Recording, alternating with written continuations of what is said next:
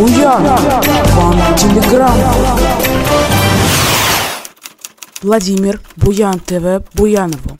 Мы тут поспорили на работе, приедет Жириновский к Сипягину на юбилей области или нет. Если не приедет, песенку губернатора можно считать спетой. Вы как считаете? Ольга Морозова, Владимир.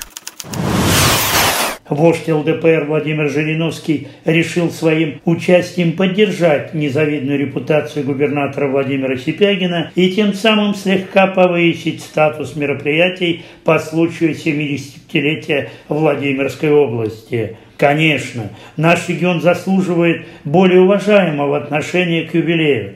Но что поделать? Проигнорировали маститые федералы инаугурацию Сипягина в октябре 2018 года. Не на тот результат выборов, видимо, рассчитывали. А лицемерить Соколу Жириновского посчитали неуместным, да и неблагодарным занятием. И вот прошло 11 месяцев. На отношение к центру к Сипягину, похоже, так и не изменилось. Вот и приходится Владимиру Жириновскому отдуваться за всех – Ему не привыкать. И как знать, как бы этот четвертый по счету визит к однопартийцу-губернатору Сипягину не казался официально последним. Буян, вам телеграмма.